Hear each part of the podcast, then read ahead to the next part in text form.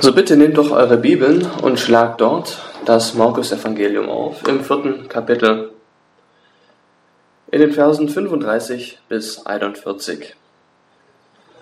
Ihr könnt euch noch daran erinnern, dass wir letzte Woche über diese gleiche Begebenheit gesprochen haben. Da habe ich kurz erwähnt, dass es fünf Dinge gibt, die ich gerne möchte, dass wir sie erfassen, fünf Szenen ergreifen dass wir von fünf Dingen etwas lernen. Ihr könnt euch auch daran erinnern, dass wir ähm, fünf, die fünf Punkte unter anderem waren, der schlafende Erretter, der zweifelnde Christ und der mächtige Herr. Dass wir dort auch den Kontrast sahen zwischen der Menschheit Jesu Christi und der Göttlichkeit Jesu Christi. Dass wir ihn erkannten als den, wer er ist, der Gottmensch, der als Erretter für die Seelen der Menschen auf die Welt herabkam. Ganz klar, ich habe auch letzte Woche kurz erwähnt, dass wir jetzt auch nicht fünf Punkte betrachten werden, also eine Predigt mit fünf Teilen, sondern wir haben in der letzten Predigt drei Teile betrachtet und werden dieses Mal zwei Teile betrachtet. Zwei Dinge, nämlich einmal der sanftmütige Hirte, das sehen wir in Vers 40, wie Christus mit seinen Jüngern umgeht, wie er mit ihnen spricht, die Taktik seines Dienstes. Und als zweites die verwundernden Jünger. Die Jünger sind verwundert. Sie haben gesehen, was er tat. Der See wurde gestillt, der Sturm wurde gestillt und sie sind verblüfft. Denn er allein hat die Macht, dem Wind und den Wellen zu gebieten, ruhig zu sein. Wie wir das gemeinsam studieren heute Morgen, möchte ich euch zeigen, wie Jesus mit uns umgeht und wie unsere Reaktion darauf sein sollte und ausschauen sollte. Doch lasst uns erst beten und dann gemeinsam das Wort Gottes lesen. Himmlischer Vater, Dank sei dir, dass du uns dein heiliges Wort gegeben hast. In 66 Büchern hast du uns die Offenbarung deiner Liebe, Barmherzigkeit und Gerechtigkeit geschenkt, deinem Volk. Wir bekennen, dass unsere Herzen so oft uns dazu bringen, dein Wort nicht anzunehmen. So bitten wir um Hilfe, denn unsere Gedanken sind verfinstert. O Herr, hilf uns, schenk uns Licht, dass wir uns deinem Wort hingeben und möchten natürlich nicht ein Volk sein, das einfach nur dein Wort hört, sondern auch zu einem heiligen Ende geführt wird. Bitte schenk uns Trost in deiner Macht und Herrlichkeit, o oh Herr, dass du uns Überführung gibst, dass du uns unsere Sünden aufzeigst, dass du uns aber auch unseren Retter aufzeigst. Wir bitten des himmlischer Vater in Jesu heiligen Namen. Amen. Das Evangelium von Markus, die Verse 35 bis 41. Doch wir betrachten die Verse 40 und 41. Und an jenem Tag, als es Abend geworden war, sprach er zu ihnen, das ist Jesus, lasst uns hinüberfahren an das jenseitige Ufer. Und nachdem sie die Volksmenge entlassen hatten, nahmen sie ihn mit, wie er da in dem Schiff war. Es waren aber auch andere kleine Schiffe bei ihm. Und es erhob sich ein großer Sturm, und die Wellen schlugen in das Schiff, so dass es sich schon zu füllen begann. Und er war hinten auf dem Schiff und schlief auf einem Kissen. Und sie weckten ihn und sprachen zu ihm, Meister, kümmert es dich nicht, dass wir umkommen? Und er stand auf, befahl dem Wind und sprach zum See, Schweig, werde still. Da legte sich der Wind, und es entstand eine große Stille. Und er sprach zu ihnen, Was seid ihr so furchtsam? Wie, habt ihr keinen Glauben? Und sie gerieten in große Furcht und sprachen zueinander, Wer ist denn dieser, dass auch er der, dass auch der Wind und der See ihm gehorsam sind? Das Gras verdorrt und die Blume fällt ab, doch das Wort Gottes währt ewiglich. Wie wir nun wieder an dieser Passage sind, ist es ein großer Segen, die Herrlichkeit zu erblicken, was Jesus getan hat. Noch einmal diese historische Begebenheit zu sehen, wie der Erretter im Menschengestalt auf die Welt kam, wandelte wie du und ich hier auf Erden, dass er auf einem echten Boot war, aus echtem Holz, auf einem echten Meer, auf einem echten See und hat einen großen Sturm gestillt. Mit zwei Worten. Hat den Elementen geboten, dem Wetter geboten, still zu sein. Er hat seine Autorität und Macht über die Schöpfung benutzt. Das ist, was wir hier sehen. Und der Grund, wieso der Evangeliumschreiber uns das wiedergibt, ist, dass er unseren Gedanken und Herzen nochmal klar macht, wer Jesus ist. Dass es eine historische Begebenheit war und nicht eine poetische. Das ist eine wahre Geschichte. Das ist, wie es abgegangen ist, was passiert ist. Und es zeigt uns darüber hinaus auch, wer Jesus ist. Nicht, wie wir ihn gerne ähm, hätten, wie wir uns selber das vorstellen, sondern wer er wirklich ist, der Mensch gewordene Herr. Völlige Gottheit nimmt die völlige Menschheit an. Und wo ist er? Jesus ist unter Menschen. Er ist mit Menschen wie wir, mit unvollkommenen Menschen, mit seinen Jüngern. Und eine Sache, was wir oft mal nochmal neu ergreifen müssen, ist, dass es ja schwache Menschen sind. Wir sehen zwar Statuen von ihnen, vielleicht von riesigen, riesigen Statuen, prächtigen Statuen, diese Bilder von Heiligen, die vor uns gegangen sind. Und wenn wir dann Passagen wie diese lesen, dann erkennen wir, es sind Menschen wie wir. Und das ist, wer Jesus ist. Er ist mit ihnen, er ist mit ihnen, wo sie sind mitten im Sturm. Und letzte Woche war eines der Punkte, die wir betrachteten, dass Jesus ein Mensch ist und mit uns mitfühlen kann, sondern dass es ihm auch wohlgefällt, uns manchmal in Stürme zu führen, dass er uns mehr gibt, dass wir selbst ertragen können, dass er uns erhält in dieser Sache. Doch ich möchte euch auch heute aufzeigen, welch ein barmherziger Hirte er ist. Sie haben zu Christus gerufen. Meister, kümmert es dich nicht, dass wir vergehen. Sie bezweifeln Jesus, bezweifeln seine Liebe und seine Hingabe ihnen gegenüber. Das ist wahrlich eine schreckliche Sache, ihm das vorzubringen wenn wir das als Freundschaft einem Menschen vorbringen, als würden wir mitten in einer Situation, überlegt mal, wir sind in einer Situation und äh, ich bin in einer Situation mit euch und ich fange dann an, sofort irgendwas passiert, hey, kümmerst du dich nicht über mich, bin, bin ich dir nicht wichtig? Oder würde ich das meiner Frau sagen, hey, kümmerst du dich nicht über mich? Sorgst du dich nicht um meine Schwierigkeit? Das ist eine harte, harte Rede.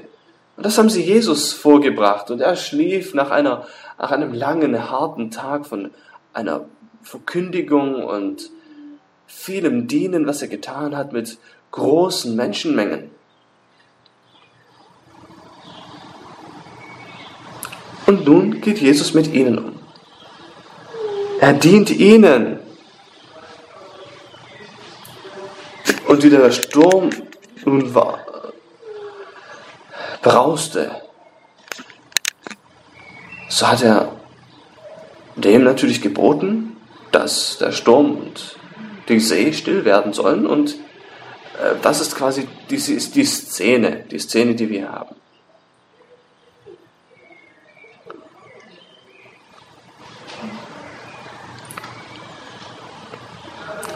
Wie wir an diese Passage nun kommen, in Vers 40.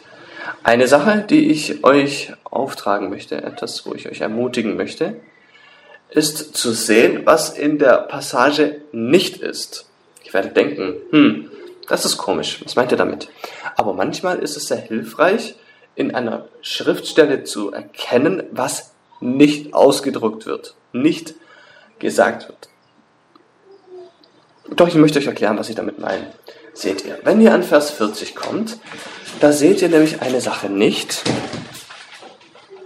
nämlich dass Jesus hier nicht mit einem mit einer zurechtweiserischen Art und Weise mit seinen Jüngern umgeht. Also deshalb, ich, wir werden das nochmal betrachten und ich werde euch auch, auch aufzeigen, dass das nun nicht als eine Zurechtweisung, ein Schelten gemeint ist. Wir sehen auch nicht, dass Jesus dann auf die Jünger eingeht und sagt, hey, wie wagst du es, so mit mir umzugehen, so mit mir zu sprechen? Das sehen wir nicht. Mit einer Autorität, wie wir immer wieder sehen, wie Jesus das auch benutzt. Wie er seine Herrschaft über diese Welt und auch über die Menschen immer wieder anerkennt. Das macht er nicht mit seinen Jüngern. Macht nicht das, was die Eltern äh, mal in ihren Herzen haben, dass sie denken, dass sie mit den Kindern so umgehen sollten, was in meinem Herzen so ist, dass man denkt, ach, mach das nie wieder. Das ist keine harte Zurechtweisung, was wir hier sehen. Es ist nicht, was wir erwarten und auch nicht, was wir selbst tun würden. Doch was Jesus tut, ist, er spricht mit ihnen. Er stellt ihnen Fragen aus dem Grund, um sie zu sich zu ziehen. Das ist, was Jesus macht. Er tut ihnen sorgsam und sorgfältig dienen. Hier haben wir also zwei Fragen, wie Jesus mit den verängstigten Herzen der Jüngern umgeht. Und das eine ist, was seid ihr so furchtsam? Und die zweite Frage, wie habt ihr keinen Glauben? Und das ähm, die andere Sache, die wir uns dann konzentrieren werden, das ist in anderen Übersetzungen etwas äh, anders wiedergegeben. Wie habt ihr noch immer keinen Glauben, heißt es da nämlich. Und ähm, darauf möchte äh, der Nick auch seinen, seinen Fokus legen. Jesus fragt sie nun, wieso seid ihr so furchtsam? Dass wenn Wellen gegen die, das, das Boot knallen und äh, hier anfängt fast zu sinken. Nein, das ist nicht, worum, was Jesus hier meint, wenn er sagt, was seid ihr so furchtsam? Sondern wieso seid ihr so furchtsam in diesem Kontext, in, in dieser Umgebung, in dem, was jetzt gerade passiert, nämlich in dem, nach dem, was Jesus tat. Wo sind sie, ist nämlich jetzt die Frage. Sie sind bei Jesus. Und Jesus fragt sie, warum seid ihr so furchtsam? So als würde er sagen, hey, seht ihr nicht, ich bin doch bei euch. Ich bin hier in eurer Mitte. Wieso habt ihr noch immer Angst? Wieso seid ihr noch immer so besorgt? Wieso stört das euch noch, dass der Wind hier noch knallt und die Wellen dagegen stoßen? Der Kontext ist wichtig. Sie haben Jesus gesehen, sie kennen Jesus, sie haben gesehen, wie er seine Macht auch immer wieder einsetzt, um Krankheiten zu heilen oder ähm, unreine Geister auszutreiben. Noch niemand hat so etwas jemals getan in, ihrer, in ihren Augen. Und wir sehen auch, wie er einen Menschen geheilt hat. Wir haben noch nie jemanden gesehen, wie jemand einen unreinen Geist ausgetrieben hat. Und Jesus ruft ihre Aufmerksamkeit noch einmal auf diese Situationen, wo seine Macht nochmal zur Schau kam. Dass sie nochmal erkennen, wer er ist und was er tat. Und sagt dann, wieso seid ihr so furchtsam? Wieso seid ihr so furchtsam? Doch darüber hinaus, sie haben auch seine Liebe gesehen. Sie haben es persönlich gesehen wie er mit ihnen umgeht, umgeht. Seine Liebe für die Kranken immer wieder mit ihnen da gewesen ist. Dass sie kaum etwas über ihn wussten, außer seinen Namen, und er hat ihnen trotzdem gedient und war ihnen gnädig. Und hat sogar den Körper von Menschen angefasst, damit sie geheilt werden. Sie kannten ihn, als er sich zurückziehte, nachdem er eine lange Zeit den Menschen etwas beigebracht hat und verkündigt hat und geheilt hat. Dass er sich auch um die Jünger sorgt, wie er mit ihnen umgeht und auch die Gleichnisse erklärt, damit sie es verstehen. Sie kennen seine Macht und Kraft. Und so gibt es immer noch die Frage über unserem Kopf. Warum seid ihr so furchtsam? Wenn ihr wisst, wer ich bin, wieso seid ihr dann noch so furchtsam? Warum? Und diese Frage bringt uns gleich zur nächsten und gibt uns auch zeitgleich eine Antwort, nämlich, wie habt ihr noch immer keinen Glauben? Habt ihr noch immer keinen Glauben? Wieso haben sie Angst? Wieso sind sie furchtsam? Weil sie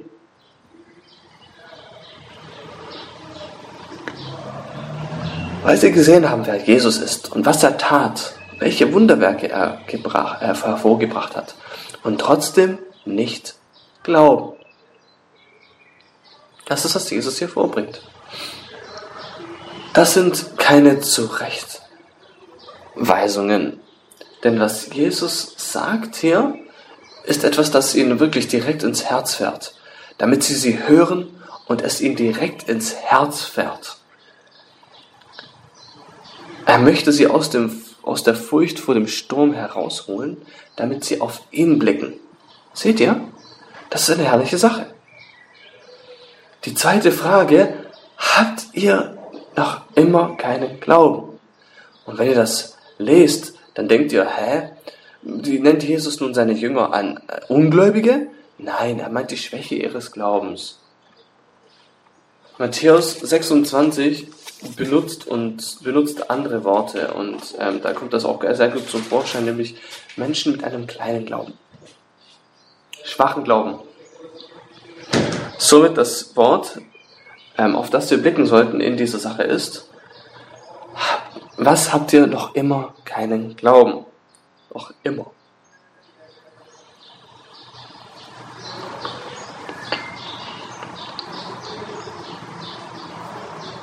Und was er tut ist, ist, dass er seine Jünger einlädt, über das nachzudenken, was sie wissen, was wahr ist über ihn.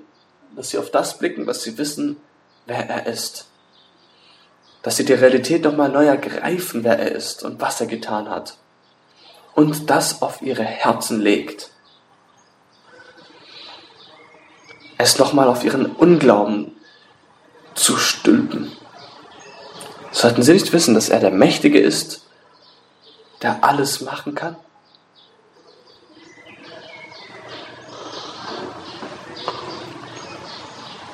Und klar, da gibt es auch ein Zeugnis, dass ähm, inmitten dieser Trübsal, also der Sturm und die Wellen, die gegen das Boot knallen, was tun sie da? Sie gehen zu Jesus. Also sie haben auch schon ein Konzept davon, dass Jesus helfen kann, Gutes tut.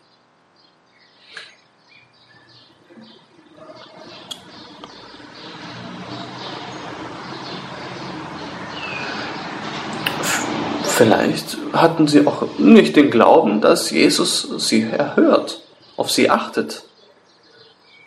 Aber was Jesus hier probiert ist, dass er sie von der Furcht von diesen Dingen her, her wegziehen möchte, also davon abzieht, damit sie auf ihn schauen und seine Herrlichkeit.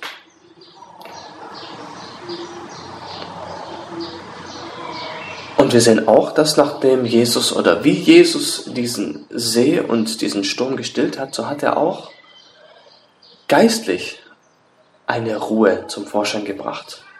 Nämlich, dass sie dann plötzlich über Christus nachdachten, über seine Genügsamkeit, über das, dass er alles für uns ist, dass er mächtig ist.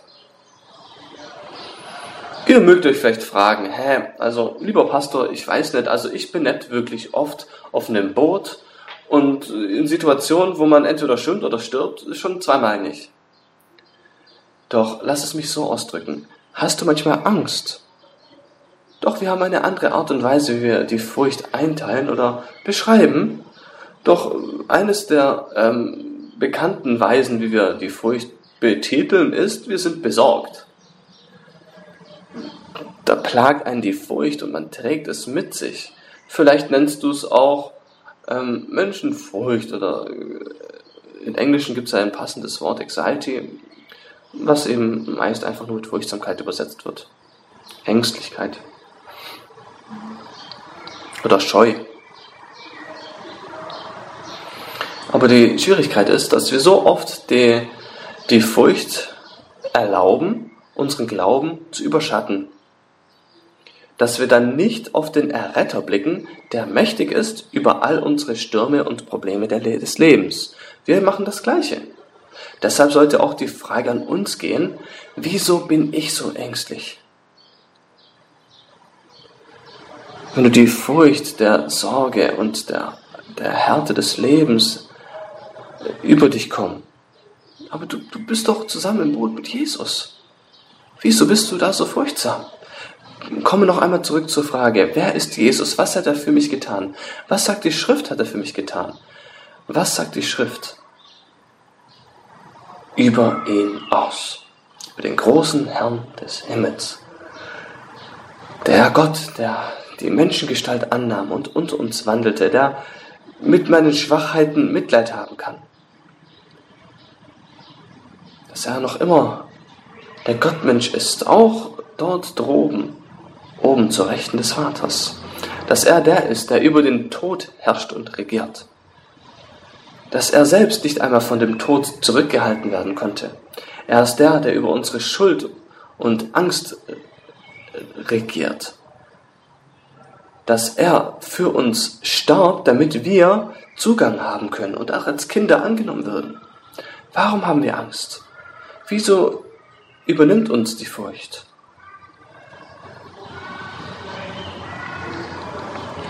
Und lass diese einzige oder diese simple Frage auch dir nahegehen. Wieso noch immer keinen Glauben? Aber seht, also wie ich äh, älter werde und auch im Glauben reif, da habe ich noch immer Angst oder Unsicherheiten und Furcht in gewissen Situationen. Und habe auch damit zu kämpfen. Und ich weiß, dass auch die, die vor mir gegangen sind, auch mit den gleichen Dingen zu kämpfen hatte. Doch wohin weist uns Jesus? Er möchte, dass wir natürlich auf ihn schauen, dass wir erkennen, dass wir schwach sind, aber auf ihn schauen und auf darauf fokussieren dass er der Herr ist über unsere Stürme, dass er die Macht hat, uns zu helfen und auch diese Dinge zu stillen und wie eine Schafherde zurückzuführen an einen sicheren Platz. Das ist seine Macht erblicken und seine Liebe. Ich hoffe an diesem Morgen, dass auch du den Herrn Jesus Christus noch einmal neu erblickst, wer er ist, in all seiner Macht und seiner Liebe für dich. Und in Vers 41 dann haben wir die Begebenheit der verwunderten, verblüfften Jünger. Oder in anderen Evangelien heißt es auch, ähm, dass sie in Furcht gerieten, wie bei uns in der Übersetzung hier. Und sie gerieten in große Furcht. Andere Übersetzungen sagen, wie zuvor auch schon erwähnt, sind verwundert, verblüfft.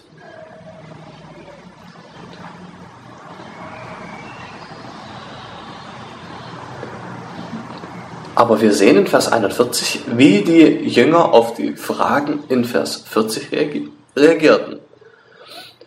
Und wir lesen, und sie gerieten in große Furcht und sprachen zueinander, wer ist denn dieser, dass auch der Wind und der See ihm gehorsam sind? Ich liebe es, den Originaltext anzuschauen und ihn dann noch zu übersetzen und manchmal kommt man da, stolpert man da über äh, Dinge, die einem die Kultur noch einmal neu klar macht.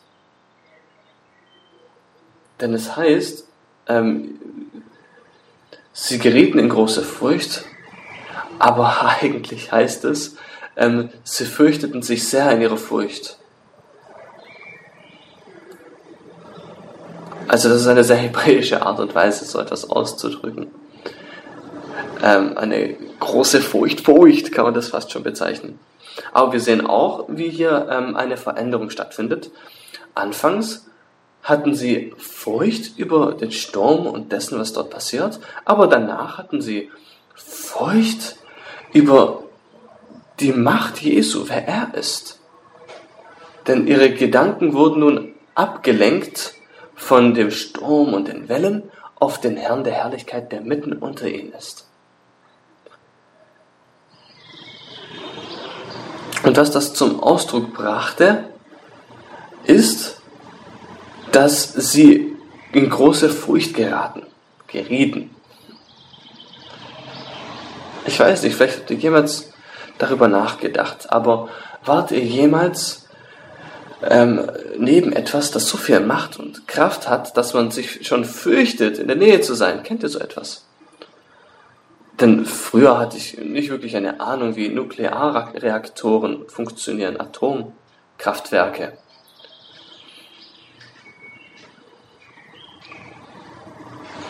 Und ähm, wir sind da mal zusammen mit meinem Papa wohin gegangen und habe auch äh, in, auf, diesem, auf dieser kurzen Reise oder diesem Outing dann auch gesehen, wie ein Atomkraftwerk dort war. Und ich habe nicht gewusst, dass es war, aber mein Papa hat mir gesagt, hey, das ist ein Atomkraftwerk. Und ich wusste nicht, was es war. Und mein Papa hat mir erklärt, was es war. Und was hat mein Papa gemacht, um, um den ganzen Punkt mir nochmal klar zu machen? Er hat mir ein Bild gezeigt von einer nuklearen Waffe, nuklearen Atom, Bombenkörper. Und das hat mich in Angst versetzt dass das so viel Kraft hat. Und dann hat mein Papa gesagt, komm, lass uns mal fischen gehen hier. Und das ist in der Nähe dieses Atomkraftwerks. Und ich hatte Angst. Und ich wollte da nicht hingehen. Ich wollte nicht einmal in der Nähe von dem Ding sein. Denn wenn so ein nuklearer Körper, Zündkörper oder so eine nukleare Bombe, die gleiche, äh, quasi die, mit der gleichen Macht wie in einem Atomkraftwerk zugange ist, dann möchte ich in dieser Nähe nicht sein. Also möchte ich nicht bei einem Atomkraftwerk sein.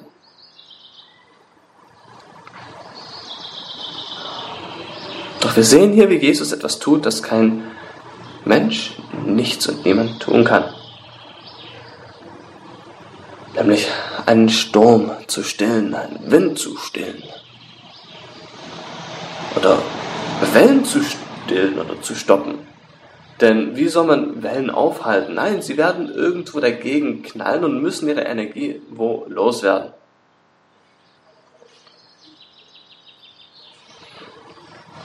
Und das selbst, wenn der Wind irgendwann mal aufhört, dann machen die Wellen immer noch weiter. Aber das ist nicht das Bild, das wir in diesem Text hier haben, sondern Christus sprach und alles war still. Diese große Macht, das ist, was die Jünger sahen, und sie waren alle verwundert, furchtversetzt. Sie waren verwundert über die Herrlichkeit und Macht Jesu, denn wisst ihr, erst vor einigen Momenten erst war Jesus äh, nur ein galiläischer Rabbiner, der im Boot schlief. Und die Wellen krachen rein und er ist ein Mensch und ist müde, wirklich erschöpft, dass er trotz alledem mit, mit Wellen auch nass gemacht wird, wo er dort schlaft und auch mit dem Wind ähm, hier, hier immer wieder bedeckt. Und trotz alledem schlief er.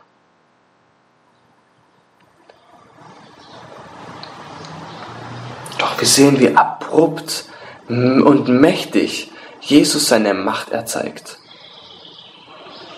Dass der herrliche Gott des Himmels mitten unter ihnen ist, in ihrem Boot. Viel mächtiger als eine Bombe, viel mächtiger als ein Atomkraftwerk. Es ist wie der Prophet im Buch des Propheten Jesaja in Kapitel 6, wo Jesaja seine Vision der Herrlichkeit Gottes hat und spricht: Wehe mir, denn ich bin unvollkommen. Ich bin ein Mensch von unreinen Lippen und wohne inmitten eines Volkes von unreinen Lippen, denn meine Augen haben den König gesehen, den Herrn der Herrscher. Der Prophet sah den Herrn, wie er ist, und es hat ihn in Furcht gesetzt, so sehr, dass er auf sein Angesicht fiel. Und du magst vielleicht sagen, hey Pastor, was willst du damit sagen? Eines möchte ich dir sagen. Die Furcht des Herrn hat einen viel größeren Platz als die Furcht über das, was in dieser Welt ist. Denn die Furcht des Herrn hat immer noch das Zeugnis seiner Liebe uns gegenüber mit in sich. Denn die Furcht des Herrn ist viel besser für den Christen. Denn wir können doch mal gewiss werden über seine Liebe zu uns. Das ist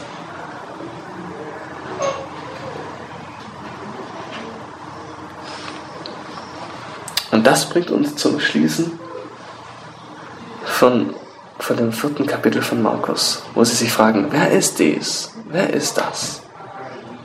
Wir dachten erst, er ist der Typ, der schläft. Doch nun sehen wir eine Macht von ihm. Erst hat er geschlafen hinten am Boot, doch nun sehen wir, wie mächtig er ist. So etwas haben wir nicht gesehen. So etwas kannten wir nicht. Und er ist unser Herr. Er ist unser Freund. Er ist unser Jesus. Und er hat uns nicht aus dem Boot geschmissen, wegen unserer Schwäche des Glaubens. Er hat nicht den Winden gesagt, hey, komm, zermannt sie oder den, den, den Wellen, ertränkt sie. Nein, er ist bei uns. Er dient uns. Wer ist denn dieser? Diese Frage der Verwunderung. Wow, wer ist denn dieser? Ich möchte euch fragen, habt ihr schon mal damit äh, euch auseinandergesagt. Wer ist Jesus? Erinnert euch noch daran, er ist der Gottmensch, der Erretter, der hinten im Boot schlief und aufsteht und mit einem Worte den Sturm stillen kann. Wer ist dieser, dass selbst die Winde und der See ihm gehorsam sind? Ich möchte euch einladen, darüber nachzudenken für Christen, diese Frage zu beantworten im Herzen und noch einmal erneut anzublicken, wer er ist, wie er ist. Der Gottmensch, der liebende Hirte, der allmächtige Gott des Himmels, der Erretter des Volkes Gottes. Und ich möchte, dass ihr euch an ihn klammert und erkennt und auch wie bei mir, dass doch ein kleiner Glaube wächst und, und immer mehr einer großen Gewissheit wächst, dass wir ihn ergreifen und dass er uns ergreift. Nämlich, dass wir wissen, dass er uns nicht gehen lässt, wenn wir im Glauben auf ihn harren. Dass er uns niemals gehen lässt.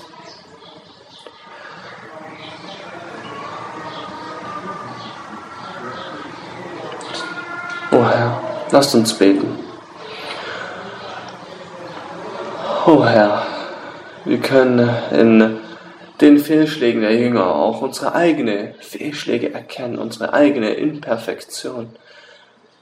Doch können auch darin noch einmal erkennen, dass wir in unserem Retter einen vollkommenen Retter haben, dass er ein liebender Retter ist, dass er uns nicht wegwirft, dass uns nicht verwirft in unserer Untreue, sondern dass er uns liebt und uns verteidigt selbst in unserer Schwäche.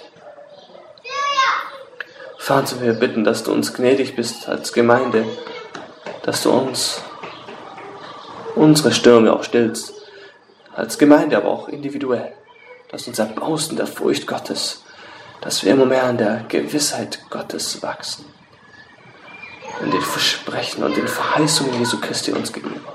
Das bitten wir alles in seinem heiligen Namen. Amen.